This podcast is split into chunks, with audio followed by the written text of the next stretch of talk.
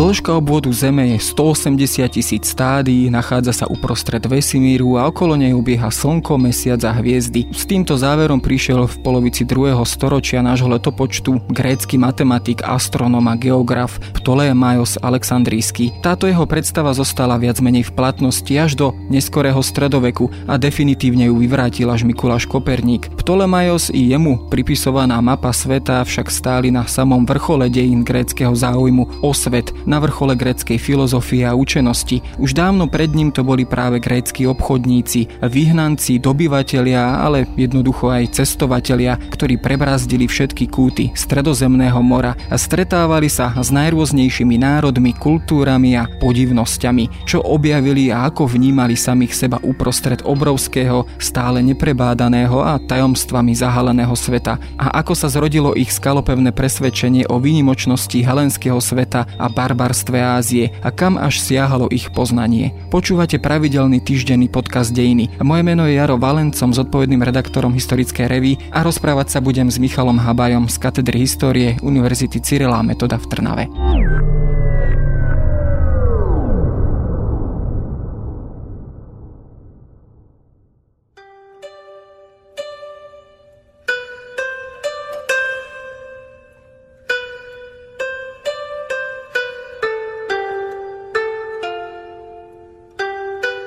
My sme sa odrazili od Ptolemaja Alexandrijského, ktorý teda žil až na začiatku nášho letopočtu alebo v polovici druhého storočia nášho letopočtu.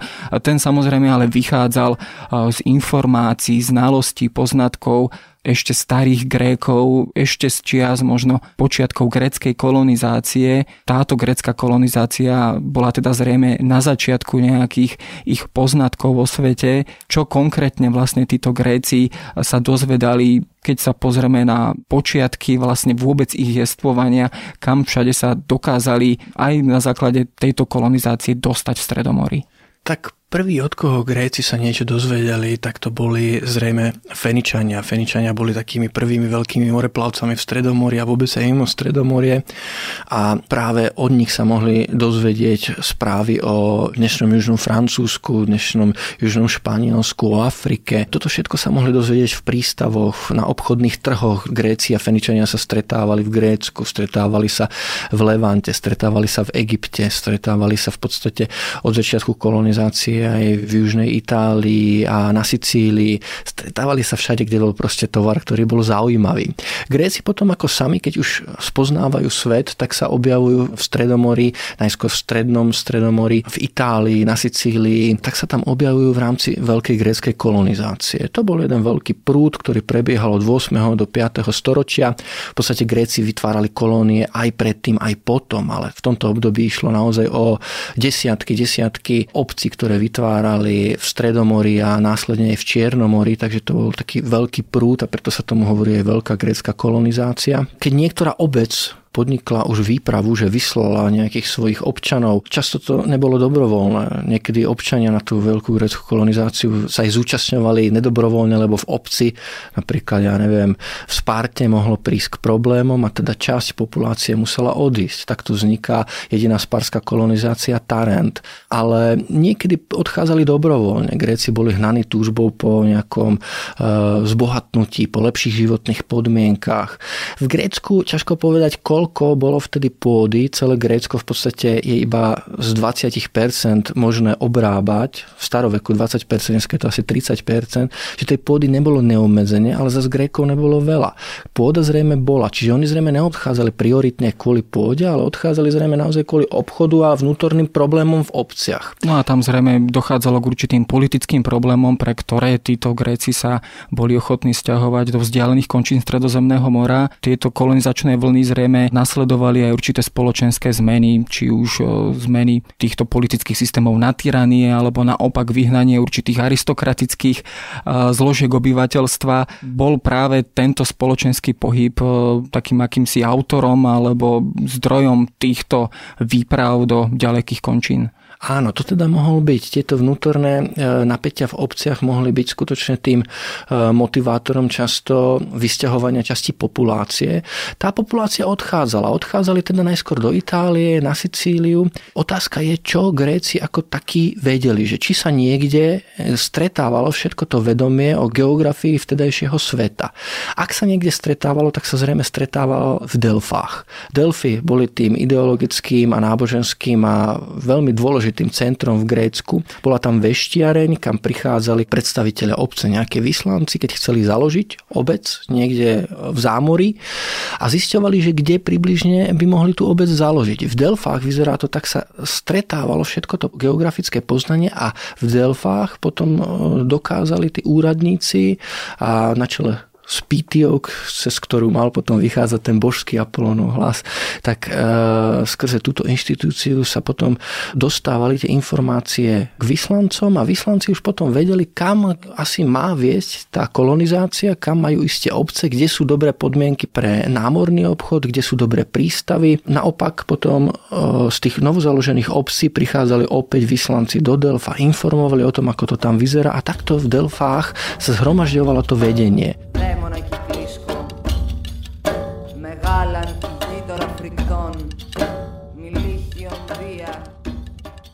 Zrejme tam tejto rovine, z ktorej sa pohybujeme, stále to bola iba rovina hovorová alebo vzájomne informačná, ktorá teda nejakým spôsobom dávala predstavu Grékom o tom svete okolo. Kedy však Gréci poprvý raz e, začali tieto informácie naozaj, dá sa povedať, vedecky spracovávať, zhromažďovať, vytvárať možno prvé mapy, teda narábať s nimi tak, ako sme zvyknutí dnes, teda pokiaľ hovoríme o základoch geografie, základoch mapovania sveta. Grécké mapy prichádzajú o čosi neskôr, ako je tomu v orientálnom svete napríklad, alebo v Egypte, tam máme už staršie mapy, ale v Grécku sa také prvé zjednotené geografické znalosti objavujú zrejme v diele Hekataia, ktoré sa však úplne nezachovalo. Hekataios bol z Milétu a práve na maloázijskom pobreží bola veľká snaha tieto geografické znalosti uchovávať, ich nejako spracovávať a bol o ne veľký záujem, lebo samozrejme tie geografické znalosti znamenali akési know-how. Pre tých, ktorí chceli obchodovať, tak tí, ktorí vedeli, kde sú aké rudy, kde sú aké nerastné suroviny, tak tí mali samozrejme aj isté bohatstvo v podobe informácií a o toto bohatstvo bol záujem. A v Miléte bol o to väčší záujem, že Miléťania už v tom čase mali svoje kolónie v Čiernomorí, mali ich v Stredomorí a obchodovali aj v Egypte, takže v Miléte bol o to veľký záujem. V Miléte sa tiež dozvedáme o prvej mape. Aristagoras, milétsky tyran, keď sa snažil získať spojencov v Jónskom povstaní proti Peržanom, tak prichádza do Sparty so slávnou mapou. Mala to byť nejaká platňa, medená či bronzová a na nej mal byť vyobrazený svet. Ako ten svet presne vyzeral, nie je jasné, ale neskôr ten svet, ako bol vyobrazený na Aristagorovej mape, alebo aj ten svet, ktorý zobrazoval už Hekataios, kritizuje Herodotos.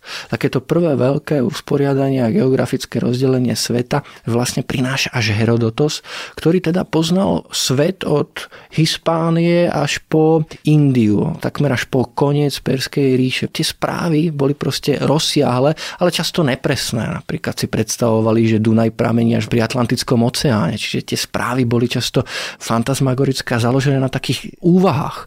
Napríklad pre Grékov bolo ohromne fascinujúce zistiť, aký je presne tok Nílu. O to sa vždy zaujímali. Aj neskôr, keď tam Alexander prišiel, tak vyslal Kalisténa, aby to zistil. Aj Herodotos to samozrejme skúmal a skúmal to tak svojou jednoduchou myšlienkou, že svet funguje analogicky. Že keď bude vedieť, aký je tok Dunaja, tak symetricky, keď preklopí ten tok Dunaja, tak si vie vďaka nemu predstaviť, aký je tok Nílu. Lebo Gréci si predstavovali svet, že je zrkadlový na severe a na juhu. Takže keď zistí, aký je tok Dunaja, tak bude môcť Grékom povedať, aký je tok Nílu. A preto on zisťoval, kde teda ten Dunaj pramení, kade Dunaj tečie. Zistil, že teda pramení na území Keltov, ale myslel si, že tečie cez úplne celú Európu a rozdeľujú na sever a juh. No a takto to preklopil na juh a pred Predstavoval si, že aj Níl netečie iba na juh, ale potom sa stáča na západ a tečie vlastne celou Severnou Afrikou. A takýmito jednoduchými úvahami si niekedy Gréci pomáhali, aj keď nevedeli presne alebo nemali presné správy. Samozrejme, keď sa pozrieme na tieto mapy alebo prvé pokusy zmapovať svet, prvé, čo aspoň mňa laika na nich prekvapí, zarazí, tak to bolo to takéto trojdelenie sveta na Afriku, Európu, Áziu. Skutočne už v tomto mali naozaj jasno, že teda vnímali svet rozdelený práve medzi tieto tri zložky od samého začiatku. Od samého začiatku úplne nie, to sa šťastie menilo, čo sa týka Afriky a Ázie, lebo najskôr si predstavovali, a to je fakt, že Afrika je napojená na Áziu dlhé obdobie a že samostatný kontinent predstavuje potom Líbia, že to je ten zvyšok afrického kontinentu. Potom ale zistili, že vlastne tá Líbia je súčasťou tej Afriky a Afrika nie je súčasťou Ázie, a tak vzniklo to delenie na tento starý svet Ázia, Afrika, Európa, ale je to niečo, čo sa iba postupne formovalo a tiež v tom mnohí autori v staroveku nemali jasno.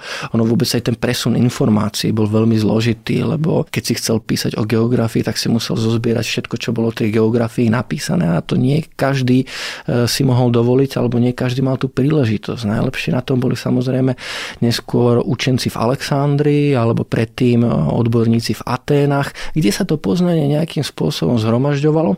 Tiež je otázka, akým spôsobom, v akej podobe sa zhromažďovalo. Najčastejším spôsobom boli tzv. periply. Periploj. Periplus je vlastne akási správa o svete na okolo, o svete na pobreží. Gréci spoznávali svet hlavne tak, že sa plavili popri pobreží. Pre Grékov bol veľký strach dostať sa do oblasti, kde nevideli pobrežie, lebo to bolo čosi nestabilné. Aj plaviť sa plavili len asi päť mesiacov v roku, inak bol pre nich oceán čímsi nebezpečným. Takže oni sa snažili vždy držať pri pobreží a pri pobreží potom videli jednotlivé obce, ako tie obce za sebou idú, a takto vznikali periply. Periplus bol vlastne v podstate takým zoznamom obcí popri pobreží.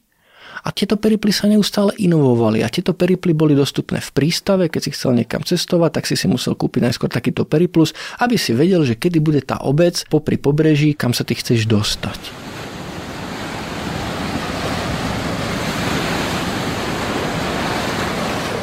Gréci ako námorný národ samozrejme považovali asi svet, a často to býva opäť zobrazované na týchto mapách, ako obklopený veľkým okeánom, teda oceánom. Ako si vôbec predstavovali svet, keď sa pozrieme na to z dnešného pohľadu, predstavovali si svet ako plávajúcu pevninu na mori, alebo predstavovali si ju ako zemegulu, tak ako teda samozrejme vieme už dnes, predstavovali si ju ako placku. Keď to takto naozaj laicky sa na to pozrieme, ktorá z týchto predstav im bola najvlastnejšia? To bolo tiež pomerne rôzne. Tá predstava o tom, že tu celú zem obmýva oceán, tá je tu vlastne už od Homéra. Čiže túto predstavu mali. Postupne zisťovali ďalšie oblasti a časť z nich videla zem ako gulu. Hej. Z toho potom ale aj vyvodzovali rôzne teórie, lebo aby tá zem bola stabilná, tak oni si naozaj symetricky predstavovali, že to, čo je na severe a čo oni poznajú, musí byť aj na juhu. A keď na severe bola napríklad Európa, Ázia, tak si predstavovali predstavovali, že na juhu musí byť tiež veľký kontinent. A tento kontinent, z toho sa vlastne potom vytvára tá predstava Terry Australis, čiže nejaké južnej zeme, krajiny inkognity, neznámej, ktorú potom až v novoveku v podstate objavujú cestovatelia a trvá to, ale už v staroveku vznikla predstava, že na juhu musí byť nejaká Austrália. Čiže mnohí z nich dumali nad tým, že musí byť niečo aj na západe, na západe od Európy. Že tam musí byť tiež veľký kontinent.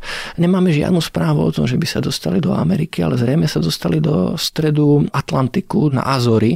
Na Azorách sa našlo v osemnástom storočí šesť kúskov kartáginských mincí a jedna kyrénska. Samozrejme mince putujú, mohli ich tam niekto priviezť neskôr, ale je možné, že ich tam priviezli teda už Feničania alebo Kartáginci, a teda ten starovek poznal Azory. Ameriku však zrejme nepoznali, i keď na jednej slávnej mozaike z prelomu letopočtu, čiže obdobia okolo roku nula, ktorá sa našla v Ríme, tak na tej mozaike je čosi, čo veľmi pripomína ananás, ktorý sa mal dostať do Európy až v novoveku.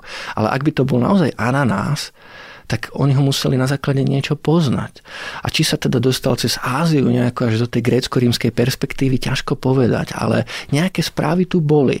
Čo je tiež zaujímavé, oni si predstavovali svet Gréci trochu inak, ako ho vidíme dnes, aj z toho pohľadu, že oni si mysleli, že juh Afriky neexistuje. Oni poznali Afriku len ten sever, tú južnú časť o tej vôbec netušili a mysleli si, že Afrika je na juhu spojená s Áziou. Tiež si mysleli dlhé obdobie, že svet končí pri Himalájach a že za nimi už je len oceán a tam končí pevnina. Potom samozrejme s tým, ako sa objavila tá Alexandrova výprava, zistili, že je ďalšia pevnina smerom na východ a potom neskôr hlavne alexandrijskí obchodníci, obchodníci, ktorí prichádzali z Egypta, išli okolo arabského poloostrova, neskôr dokonca sa odvážili na otvorený oceán z toho rohu afrického kontinentu a išli do Indie, tak tí sa postupne okolo Indie dostávali až smerom na východ a niektorí sa dostali až do Číny a vlastne tá mapa Klaudia Ptolemaia, ktorého si spomínal, tak tá už obsahuje aj prvky na severe toho, že je tam nejaká krajina, teda Čína a je to veľká mocnosť, i keď je tam iba čiastočne a väčšina Číny ešte na tej mape neexistuje, ešte o nej nevedeli.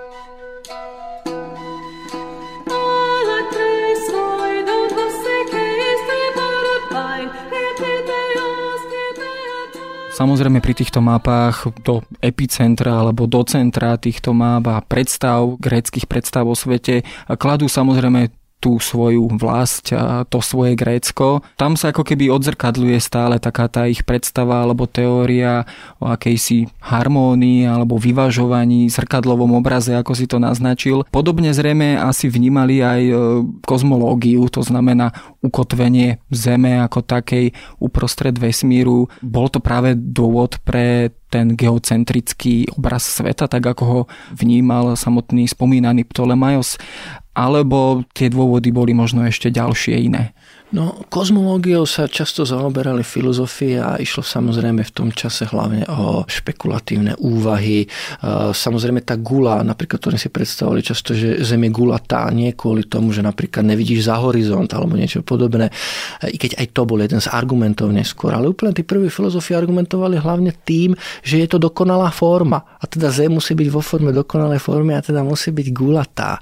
Ale napríklad to, že nevidíš za horizont, sa neskôr pre Aristotela stal jeden z podstatných argumentov, pretože dokazoval, že teda Zem je gulatá a Grécko si naozaj predstavovali akýsi úplný stred, ale neboli v tom sami. Napríklad v Babylónii si tiež predstavovali niektorí matematici a astronómovia, že práve Babylón je na tých mapách uprostred.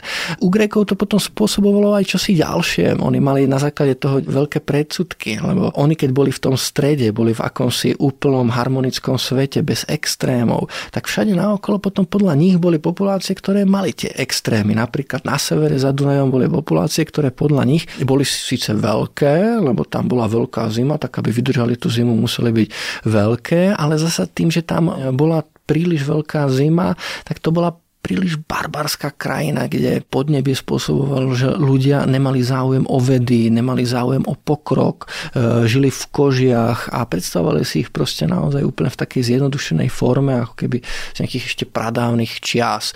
Zatiaľ, čo oni boli tým stredom civilizácie a neskôr tým stredom civilizácie sa stáva zasa Rím. Keď sa Rím stáva pánom Stredomoria, tak Rímania mnohé z tohto preberajú a aj tie stereotypy východu, juhu alebo severu. Možno jedným zo stereotypov je aj ten, že Gréci vďaka tomu, akí boli úspešní obchodníci, aj dobyvatelia, politici, cestovatelia a tak ďalej, tak ich zvykneme označovať a považovať za otvorených ľudí. Dnes by sme možno povedali liberálnych ľudí s otvorenou myslou a vedomím.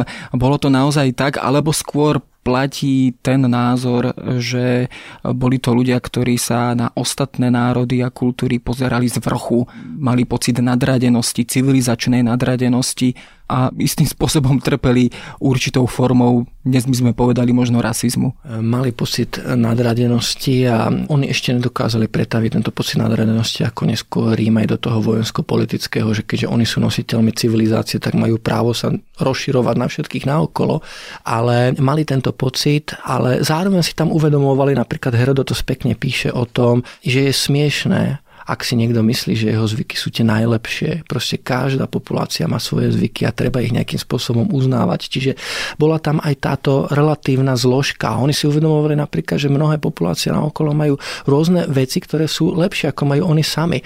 Napríklad veľa sa špekulovalo o svete naokolo a jedení. Jedlo a vôbec spôsob života bol pre nich vždy zaujímavý. Akým spôsobom sa stravujú tí naokolo? Herodotos napríklad popisuje, ako zdravo sa stravovali Etiópčania na juhu a vďaka tomu boli dlhoveky, vďaka tomu sa dožívali stodvadsať rokov a napríklad popisuje, že tí Etiópčania chválili víno, že to je niečo, čo ich predlžovalo ten život, ale naopak veľmi hanili chlieb, práve symbol tej antickej civilizácie, lebo chlieb pre nich bol hnoj a podľa nich spôsoboval, že ľudia skôr zomierali.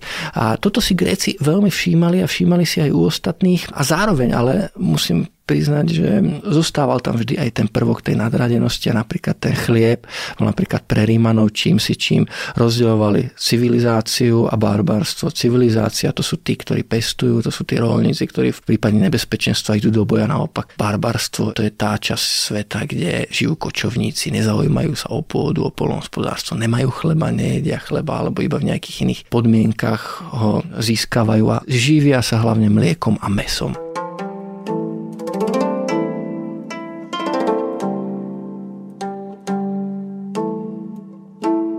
Ty si spomínal, že niektorí cestovatelia alebo niektoré informácie prišli až z ďalekých častí sveta, dokonca z Indie či z Číny. Akú predstavu vôbec mali Gréci o takto vzdialených krajinách? Mali naozaj len predstavu, ktorá sa blížila bajkám, rozprávkam, alebo to boli aj konkrétnejšie veci, na základe ktorých si vedeli naozaj urobiť presnejší, jasnejší obraz? Pre Grékov, a to hlavne v rímskom období, sa svet ohromne rozširoval. Rímania sa v podstate rozšírili až po Mezopotámiu a mali potom kontakty a často vojenské s Partiou a vedeli, že za tými Partmi je ďalšia ríša. Zaujímavé je, že Čína a Rímania, teda aj Gréci ako súčasť toho rímskeho súkolia o sebe vedeli. Číňania dokonca vyslali na konci prvého storočia, bol to veliteľ Ban Chao, ktorý vyslal jedného svojho človeka na západ a chcel, aby sa spojili Čína a Rím a aby sa z nich stali spojenci a pomohli Číňanom, ktorí vtedy práve bojovali v Strednej Ázii. Tento vyslanec išiel s nejakou výpravou a prišli až do Perského zálivu. Už to bol naozaj len kúsok do Rímskeho impéria, to zanedlho bolo práve v Mezopotámii, čiže ak by buď počkali, alebo ak by išli o kúsok na západ po pevnine, tak by sa dostali do Rímskej ríše. Ale problém je, že oni sa tam pýtali v tom Perskom zálive miestnych rybárov, že ako sa dostanú do Rímskej ríše. No a tí rybári samozrejme zvyknutí na plavbu okolo Arabského poloostrova im povedali, že loďou ich tam zoberú, tých Číňanov, ale že to trvá tak medzi troma mesiacmi až dvoma rokmi, záleží od toho, aké sú pod mienky poveternostné. No a toho sa tí Číňania zlakli, vrátili sa na východ a zahlásili a na dlhé obdobie poznačili vôbec to vedomie Číňanov o Rímskej ríši, že je to krajina, ktorá je ohromne ďaleko. Ale veľmi si ich považovali. Veľmi si považovali Rímanov, ktorí sa dostávali do Indie a ktorí sa dostávali potom aj do Číny. Veľmi si ich považovali pre oblečenie, disciplínu, výšku, zbrane. Čiže to vedomie navzájom o sebe bolo. Gréci v rímskych službách sa dostávali. To práve väčšinou to boli Gréci alebo Sýrčania, ktorí sa dostávali do Indie a potom následne do Číny. Z toho pohľadu zasa antiky na Čínu. Hej. Bolo to teda najmä v rímskom období. Vôbec už v helenistickom období fungoval ten obchod medzi helenistickým Egyptom a medzi Indiou. A potom v rímskom období išli stále ďalej. V období Marca Aurelia je napríklad známa výprava nejakých obchodníkov, ktorí sa dostali až na čínsky dvor a tam priniesli nejaké dary a vyhlasovali, že prichádzajú v cisárových službách. Marcus Aurelius zrejme vôbec o tejto výprave nevedel a ani ho s touto výpravou žiaden historik vyslovene nespája. Zrejme títo obchodníci iba využili to, že sa dostali na cisársky dvor a aby teda prezentovali svoje postavenie, tak zahlasili, že aj ich vyslal cisár. Niekedy sa dostávali na východ do tej Indie alebo do Číny alebo do Barmy podivhodné existencie. Napríklad vieme z čínskych záznamov o tom, že sa dostali na čínsky dvor nejakí sýrski cirkusanti, že vedeli proste plúvať oheň a rôzne gymnastické prvky ovládali. Čiže rôzni Gréci, rôzni Sýrčania z toho rímskeho sveta prichádzali až do Indie a potom do Číny a formovali tú predstavu, ktorú máme. Tieto kontakty ale končia potom na konci tretieho storočia, kedy aj ten rímsky svet zažíva svoje problémy a už sa neodvážujú ani Egypťania plaviť tak ďaleko na východ. No ale Rímania bývajú teda považovaní za a dedičov gréckeho sveta a takisto aj týchto gréckych predstav rovnako prevzali aj ten obraz o sebe, teda akejsi dominujúcej hlavnej civilizačnej sily, ktorá teda je opäť položená uprostred sveta, okolo ktorej sa, dá sa povedať, celý tento svet a kozmos točí. Áno, a tam treba ešte pripomenúť, že Gréci aj Rímania z veľkej časti vytvárajú našu súčasnú predstavu o svete. Jednak keď sme hovorili o tých kontinentoch, pomenovali ich oni. Oni vytvárajú tú predstavu o tom, že je tu nejaký východ a že je tu nejaký západ a že sú tam tie stereotypy západu a východu. Je tam tiež ten stereotyp sveta nad Dunajom a sveta, ktorý bol a nebol v Rímskej ríši, často rozdelený práve tým Rínom a Dunajom ako sveta civilizácie a sveta, ktorý je za tou rímskou civilizáciou. Tiež oni vytvárajú mnohé pojmy, napríklad názov Británie, Galie, ako neskoršieho Francúzska, Germánie. Germániu v podstate vytvára Cézar. Cézar prichádza na sever a potrebuje dobiť nejakú krajinu, vytvára Galiu, vytvára taký ten trojuholník, ktorý existuje dodnes, Britániu, Nemecko a Francúzsko. To vytvoril v podstate Cézar svojou Germániou, svojou Galiou, svojou Britániou a len preto, lebo potreboval dobiť nejakú krajinu. Tiež vytvára predstavy a pojmy o Germánoch. Vytvára predstav o tom, akí sú tí Germáni. Hej. Jemu nejde o to, akí sú skutočnosti, ale on z nich robí veľmi nebezpečného, veľmi divokého nepriateľa, centrum toho barbarstva. Pokiaľ sú Rímania civilizáciou z rímskeho pohľadu a z Cezarovho pohľadu, tak napríklad Svéby, žijúci neskôr na našom území, sú úplným prototypom barbarstva z jeho pohľadu, úplne čímsi, čo je na pôvodnom štádiu vývoja. Sú preto aj nebezpeční pre Rím, lebo sú jeho úplnou protiváhou. A z tohto pohľadu, že aj Rímania vytvárajú naše predstavy, ktoré máme dodnes, tak v tomto prípade tiež nadvezujú istým spôsobom na Grékov, ktorí nám dali mnohé, už len aj tie pomenovania ako Kelti a pomenovania ako Dunaj. To je zrejme keltský pojem, ktorý prevzali Gréci od Keltov. Ďalšie pomenovania, ktoré potom sa tu objavujú aj na severe Európy, pochádzajú od Grékov. Nehovoria sa o tom aj o ďalekých krajinách ako India, tak do tohto spektra, do toho nášho mentálneho sveta ich kladú práve Gréci a Rímania. No a do nášho mentálneho sveta sa zrejme potom dostali aj také tie základné rozdelenia sveta na ten svet civilizovaný, necivilizovaný, na ten svet za a pred veľkým múrom, pred veľkou hranicou. A to sú zrejme všetko pojmy, ktoré nás definujú asi zrejme dodnes, ale to už je samozrejme na ďalšiu, ešte možno aktuálnejšiu diskusiu. Ďakujem.